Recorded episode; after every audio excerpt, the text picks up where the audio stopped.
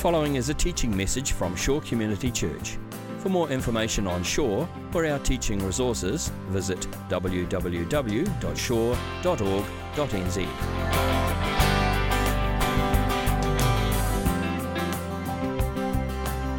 We are uh, diving back into our series in James this morning. Everyone got a Bible? We actually have Bibles at the back if you ever don't have one. I think we've got some at the info center, so you feel free to grab one from back there if you need to.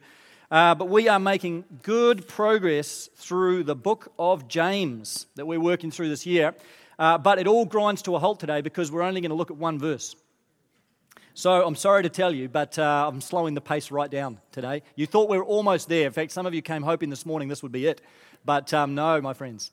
Uh, just one verse. Because this verse we're going to look at this morning in the book of James is, it kind of stands on its own and it deals with a, a, a topic just kind of in, in, well, it stands on its own and it's important enough that I wanted to give it a whole week, a whole message, just focusing in on the wisdom and the truth in this one verse because there's a lot here. And so it's James chapter 5, verse 12. So if you've got a Bible or you've got the Bible on your device, uh, open it on up. Still really good to have it out in front of you. And we're going to look at still at a number of other verses in the Bible this morning as we're unpacking what this verse means. So uh, still a good day to have the Bible open. But let's dive in. Here we go. James 5, 12. Above all, my brothers and sisters, do not swear, not by heaven or by earth or by anything else.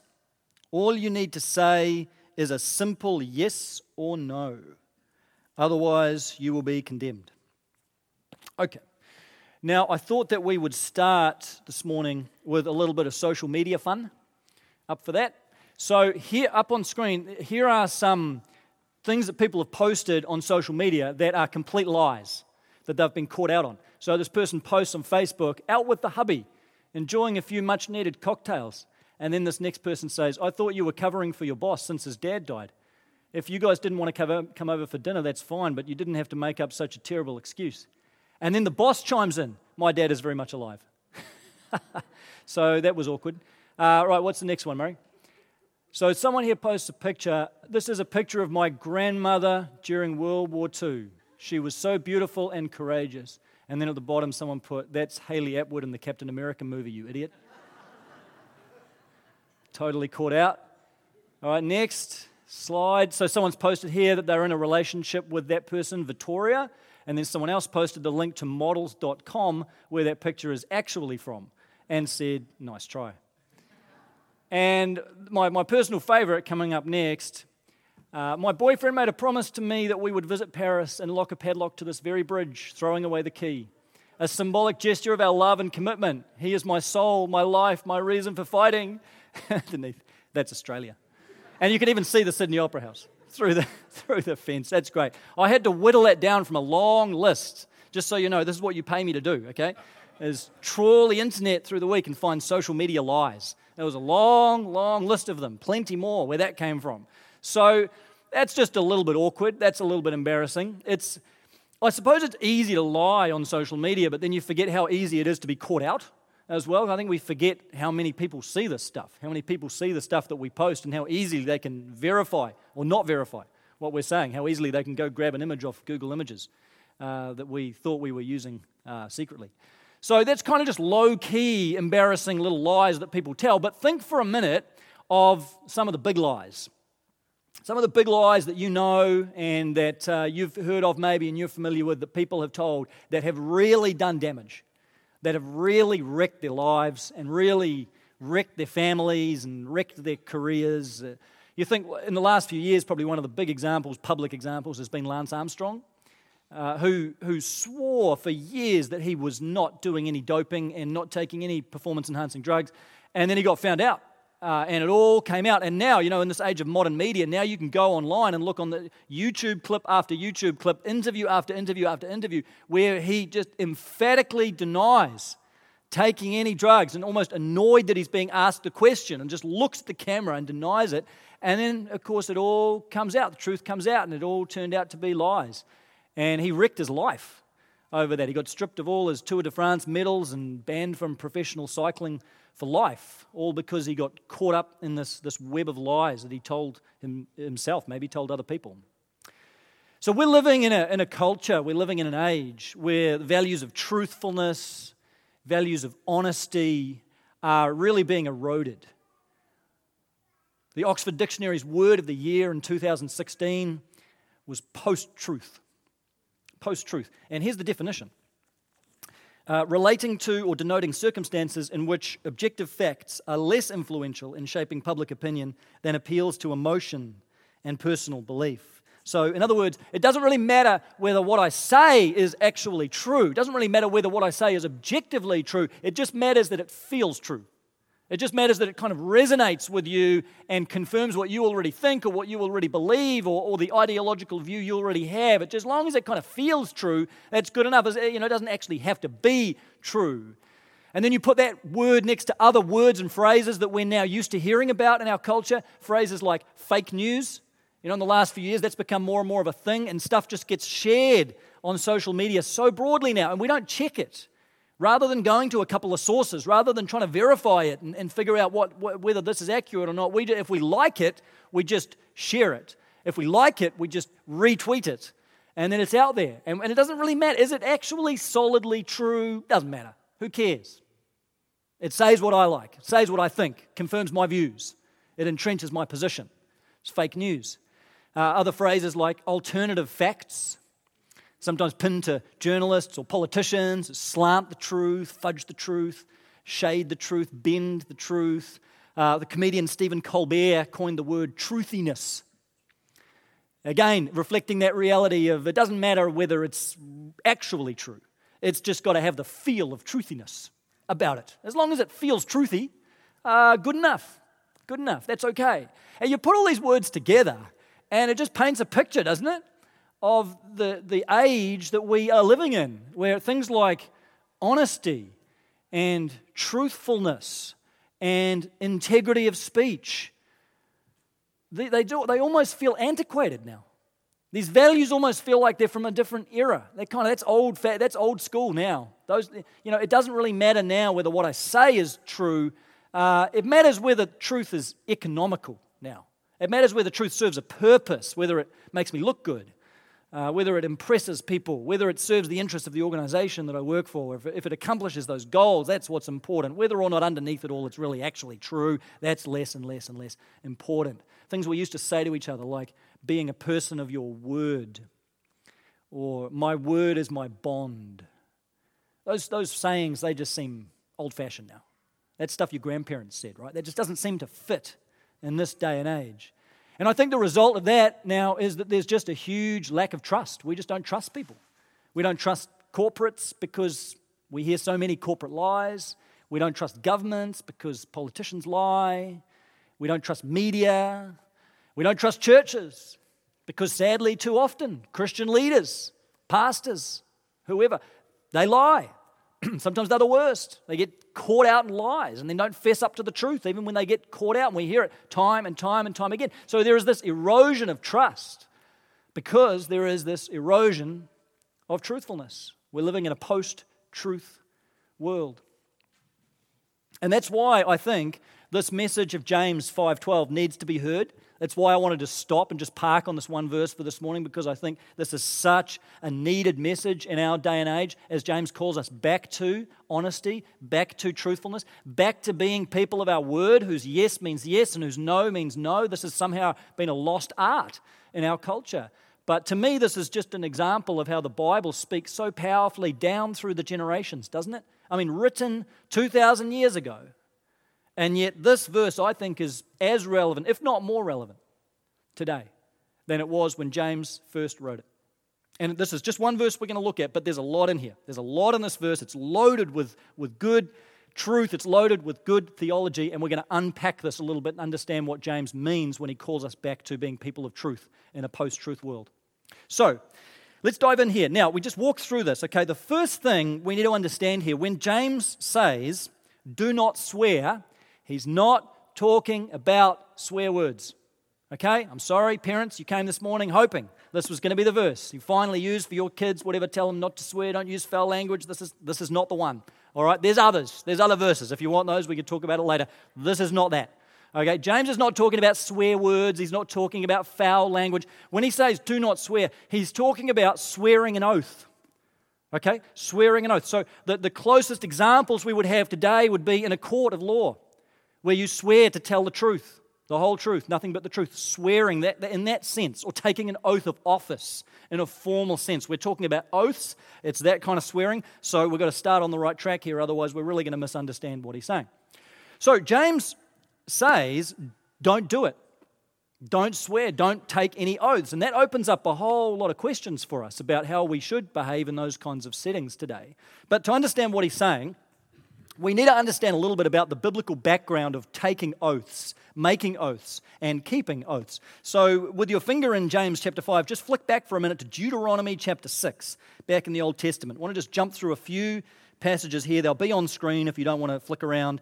But Deuteronomy 6:13, all the way back in the law of Israel, the law of Moses, uh, it says this God says this Fear the Lord your God, serve him only, and take your oaths in his name.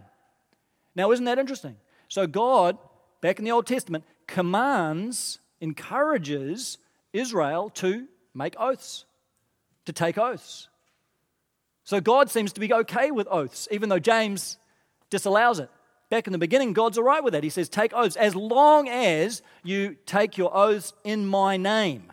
So in the Old Testament, people could make oaths for all kinds of reasons. It was just a way of reinforcing a pledge that you made to someone. You could take an oath in business, a business transaction. You could seal that with an oath or a pledge. Um, marriage vows would be an example of taking an oath. You could take an oath just to reinforce the trustworthiness of what you say. You can believe me because I am I'm swearing this. I am taking an oath. And God says, when you take your oaths, make sure you swear by my name. Don't swear by any of these other gods. Don't swear by anything else. Take your oaths in my name. And that was just a way of invoking God as a silent witness to any oath that you made. It's a way of saying and recognizing God sees, God knows, God's going to hold you to account for that oath that you made. And in the, in the Old Testament, interestingly, even God Himself makes oaths. When God swears to Abraham, when he makes these promises to Abraham, see, God can't swear by any being higher than himself. So who does he swear by when he takes an oath? Himself. He says, By myself, I swear to you that your descendants will be as numerous as the stars. It's interesting. God binds himself to his people in the form of an oath, just as he encourages them to take oaths, and he binds himself in the same way by his own presence, by his own being. He swears by himself. So in the Old Testament, you have people making oaths, you have God making oaths. Clearly, there's no problem with oaths in and of themselves, at least in the Old Testament. It doesn't always mean people, people made good oaths. Sometimes they made stupid oaths, like Jephthah. Promised on oath the first thing that walked out of his house he would sacrifice to the Lord. Turned out to be his daughter. Terrible oath. And it didn't always mean that people kept their oaths either. If people made an oath in God's name and then they broke their oath, that would be an example of violating the fourth commandment. Do not take the name of the Lord your God in vain. That's part of what that's talking about is you misuse the name of God when you invoke God in an oath you don't intend to keep or a foolish oath to begin with. But people would make oaths and people would keep oaths and sometimes people would break oaths all the way through the Old Testament. So why is it then that you come to James in the New Testament and he's so dead against it? If it was all okay. Well, what's happened is there was a little development between the Old and the New Testament. And, and, essentially, what happened is the Pharisees got their hands on this. Good old Pharisees, we know them from their interactions with Jesus. The Pharisees got hold of this whole oath keeping system and they distorted it, they twisted it, they perverted it, they corrupted it. They came up with an entire system of all these different categories of oaths, different things that you could swear by that were more binding or less binding. You see what they're trying to do? So they would say if you swear by the temple, that means nothing. But if you swear by the gold on the temple, you are bound by that oath. Jesus calls them out for this in Matthew 23. They say if you, if you swear by the altar, that means nothing. But if you swear by the gift on the altar, you are bound by your oath. And so they came up with a system, and really all it is is just a thinly disguised means of letting you break your oath so you could get out of it. So if you're taking your wedding vows and your husband or your wife pledges their wedding vows and swears by the temple, you're in trouble because they're making a non binding oath. They may not even intend to keep those vows because you can choose the thing that you make your oath by so that you can weasel out of it later. And what was supposed to be a system that promoted honesty and integrity really just became a tool of dishonesty, allowing people to be deceitful and duplicitous towards one another in the hands of the Pharisees. And that's why, when you get to the Sermon on the Mount, you get to the Gospels, and Jesus deals with this issue of oath taking directly. He has a little part in the Sermon on the Mount where he addresses this. And this is very, very similar. Matthew chapter 5, very similar to what James says in James 5. It's the, it's the most similar portion between James and Jesus that you find. Uh, in fact, James is really just condensing the words of Jesus here. So let me read you what Jesus says about this in Matthew 5, verse 33. Again, you have heard it said to the people long ago do not break your oath, but fulfill to the Lord the vows you have made. But I tell you, do not swear an oath at all either by heaven, for it is God's throne, or by the earth, for it is his footstool, or by Jerusalem, for it is the city of the great king. And do not swear by your head, for you cannot even make one hair white or black. All you need to say is simply yes or no. Anything beyond this comes from the evil one. It's fascinating, I think, what Jesus is doing here, because you might expect when he comes to address the system of oath keeping that, that he would just simply take it back to its beginning and say, all right, the whole system's gotten carried away. You're swearing by all these different things, all these different people. Let's just go back to the original design and take your oaths in God's name. He could have done that, right? Quite justly, gone taken them back to Deuteronomy 6. But he doesn't do that. He goes further. He says, just don't take oaths. He does away with the whole system. He doesn't say just take your oaths in God's name. He says, you don't need to take oaths anymore.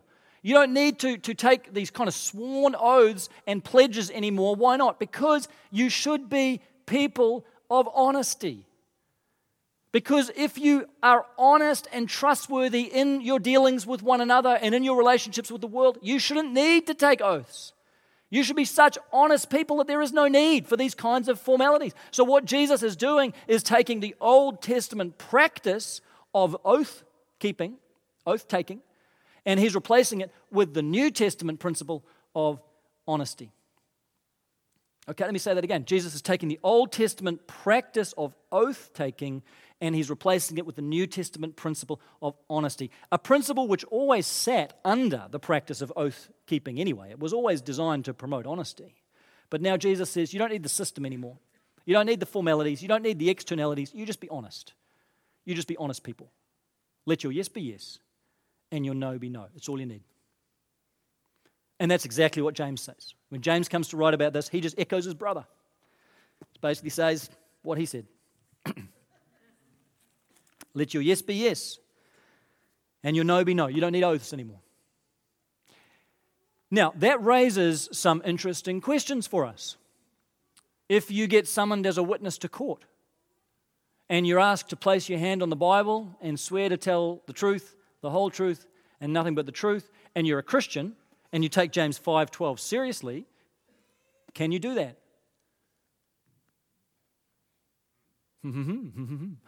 I, I would say yes. Some Christians would say no. I would say yes, because I think the important thing here is that James is not anti oaths, he's pro honesty. That's the important thing. He, he's, he's not saying oaths are bad, he's saying honesty is good. And he's dealing in a context where oaths had become a corrupted system, somewhat different to today, although arguably not that different.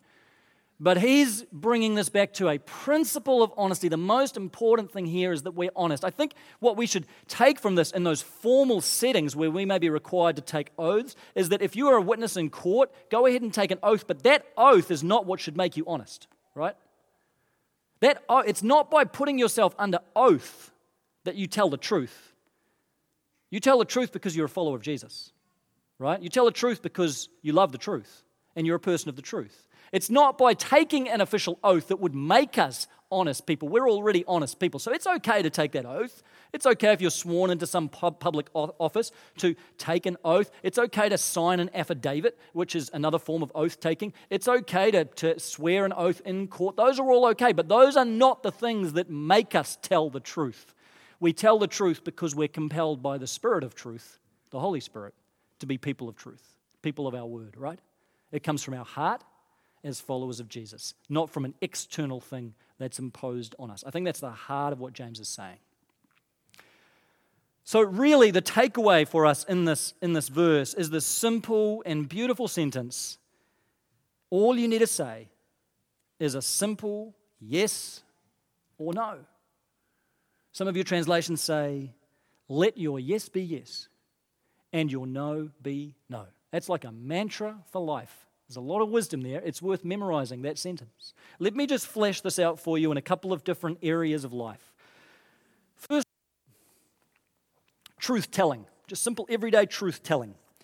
Here are some everyday little lies that we tend to tell. tell. Tell me if any of these sound familiar to you.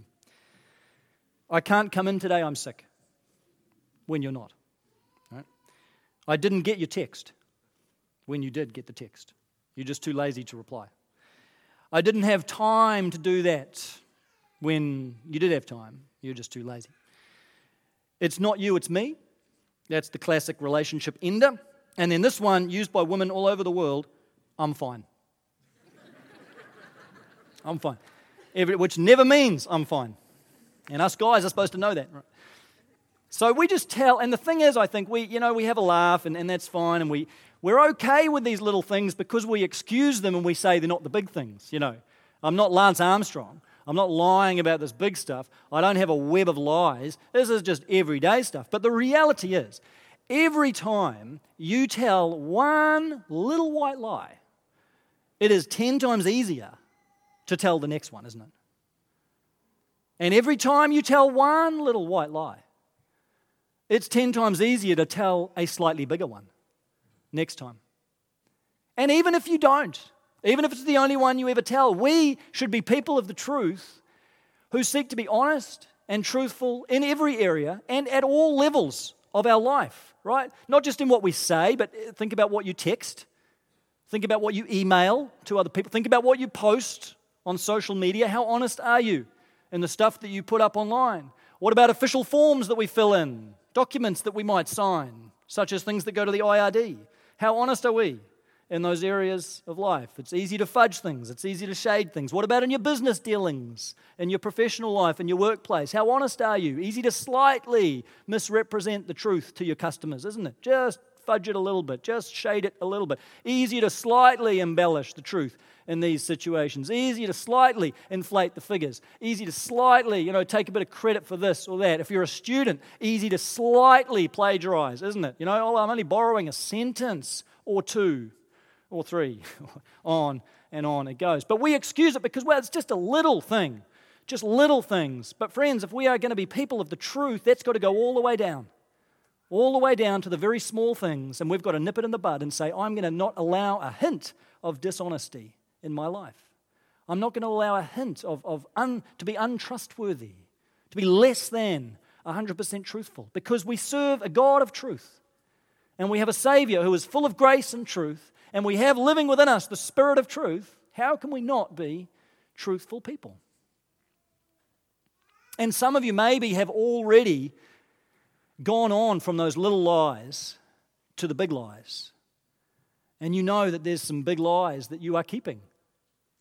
There's some big lies, there's some big truths that you are holding back from people that need to know. Maybe you have gotten yourself caught up and tangled up in some lies, and you know that there's something, something that you've done in the past that you have not told someone who needs to know.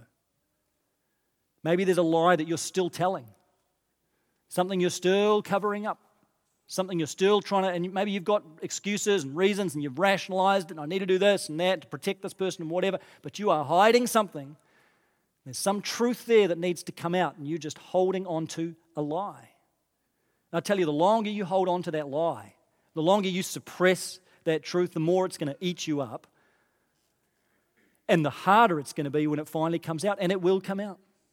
Eventually, it's going to catch up with you. Eventually, it's going to find you out. The best thing you can do. Jesus said, You shall know the truth, and the truth will set you free.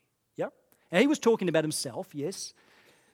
But it equally applies to the truths and the lies that we tell each other. The truth is what will set you free. And yes, when you tell the truth and when you fess up to that lie, when you finally come clean and you tell all the truth, not just a bit of the truth maybe that you've been telling, when you finally put all that out there, it may be a little bit uncomfortable. It may be really uncomfortable.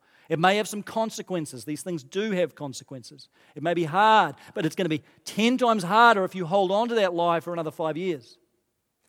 It's going to be 50 times harder if you hold on to that lie for another 10 years. The best thing you can do is allow the truth to set you free. And I want to encourage you if there is a truth that you are hiding from someone, make that phone call this week. Sit down with that person and bring it out of the darkness, bring it into the light. Even though it's going to be hard, the sense of relief you will feel will be incredible. Let's be people of truth in every area and at every level of our lives. and then the second area in which I think this applies is the area of commitment making and commitment keeping in our lives. There's a video going around uh, at the moment called Christian Ways of Saying No. And it's uh, this guy who talks about how when you, when you become a Christian, you receive the Holy Spirit, and you also receive a whole lot of really handy ways to say no uh, because you can just spiritualize it. Okay, so here are some Christian ways of saying no when you want to get out of things, but you don't have the guts just to say no. I don't think it's God's will. I don't have a peace about it. That's a big one, isn't it? I just don't have a peace about this. Sounds so spiritual. Uh, God has a different assignment for me. I just didn't feel prompted. I'm just not feeling the Spirit's leading on this one. Or the classic, let me pray about it. It's the best way to get out of a commitment. Just let me pray about that. And you never come back to them. I think the point is that when we say no, if it's appropriate to say no, let's just say no. Rather than trying to baptize these little spiritual sayings and, and kind of weasel our way out of things, if it's appropriate to say no, then just lovingly, graciously say no. And equally, let's let our yes be yes. Right? We, for some reason in our culture, we are commitment phobic, aren't we? We, commit, we, we struggle to really say a firm yes. It's because when those Facebook events come up, they always give you that option of being interested. Interested, you know? So it's not yes or no anymore. We're just interested. I'm not a yes person or a no, I'm, a, I'm an interested person. And so I'm going to keep my options open because rather than saying, yeah, I'll commit, I'll be there, we'd rather just see what else comes up, keep the options open, and then make a last minute decision as to whether we're going to go or not. We need to be people who are willing to commit, willing to say, Yeah, I, I will be there. Yeah, I, I will help you. I'll do that. I'll follow through. I'm going to make this commitment to actually put our feet down in the, in the concrete and say, I am going to say yes and I'm going to mean yes. And then when you've made that commitment, follow through. When you make a commitment to your kids, follow through. You make a commitment to be there at a certain time, at a certain place, follow through, be there at that time and that place. The Psalms talk about the person who fears the Lord as the one who keeps their oath even when it hurts. There's a lot of wisdom in that, isn't there? Because we make commitments sometimes, and when you're a couple of weeks out from doing this thing or helping that person or, or whatever it may be, it seems fine, but then you get to the night before and it seems really, really hard. And you don't want to spend your time tomorrow doing this thing or, or catching up with that person you said you'd catch up with, or whatever it may be. But the person who fears the Lord is the person who keeps their oath or keeps their word even when it hurts. It takes sacrifice, doesn't it, to follow through on commitments. But if you have said yes to someone, be a person of your word, follow through, stick to that thing. Be there at that time, at that place. If there's something that you've said yes to, and it's been a long, long, long time and you haven't done anything about it. You said you'd catch up with that person. You said you'd help that person out with that thing. You said you'd do this and you haven't done it. Circle back. Decide this week, I'm going to circle back. I'm going to go back and revisit that and see if I can follow through on that. And if you can't, then let the person know. I know this happens. Sometimes there's reasons you can't follow through. That's fine, but just tell them. Let them know. Be a person of your word. Be the kind of person someone else knows. When you say yes, they can take you at your word. Your word is your bond. Your yes means yes, right? Just like your no means no. And this is true as well, isn't it, for church commitments?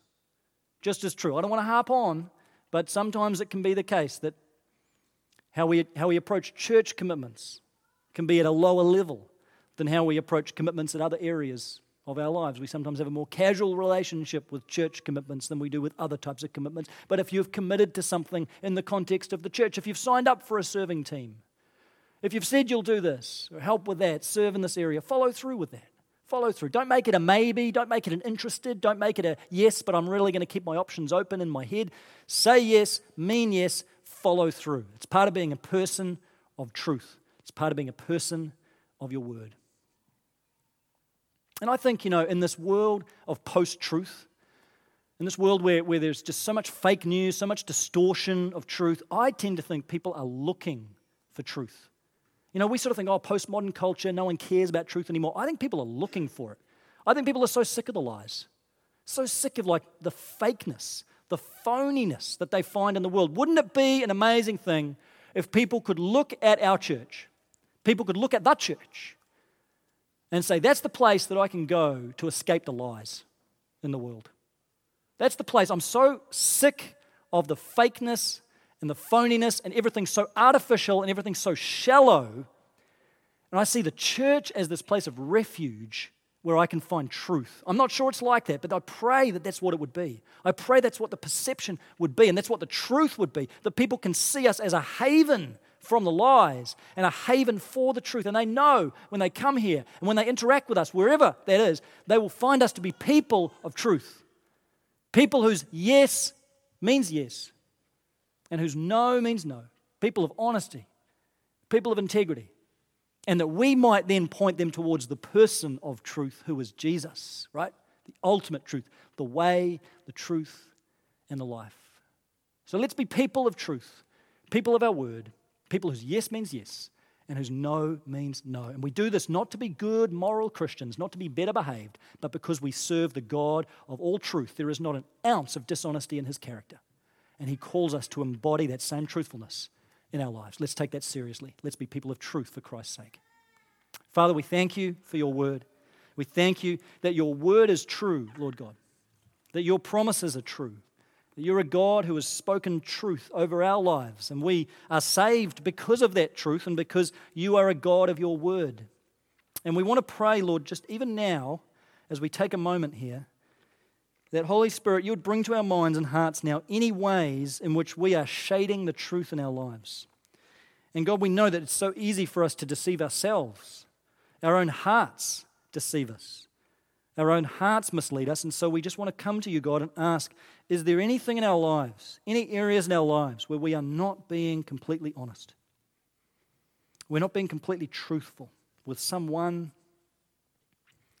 with ourselves, with you. God, are there any little ways? Is there, are there ways, God, where we've told a bit of the truth and then we've felt like we can leave it at that? God, prompt our hearts now. Convict us by your Spirit, even though that might make us uncomfortable. Convict us by your Spirit. And I pray, God, that if you're bringing things to people's hearts and minds right now, that you would then give us the courage from your Spirit to take a step this week towards truth. Take a step away from lies, take a step away from, from dishonesty, and step towards the truth. Lord, help us to have brave conversations with people this week. Help us to have brave conversations, Lord, where we can speak all of the truth, Lord. Not, not just 90% of it, but all of it, Father. If there's something that needs to come out of the darkness, out of the darkness of our own hearts, Lord, bring it out. Bring it into the light. We thank you, Lord Jesus, that you have told us the truth will set us free. Lord Jesus, come and renew us. Come and restore us. Come and make us in your image, we pray. In Christ's name. This has been a teaching message from Shore Community Church. For more of our teaching resources, or to donate to our teaching resource ministry, or for more information on Shore Community Church, visit www.shore.org.nz. Alternatively, you can email office at shore.org.nz or phone 09 415 0455. Thank you for listening.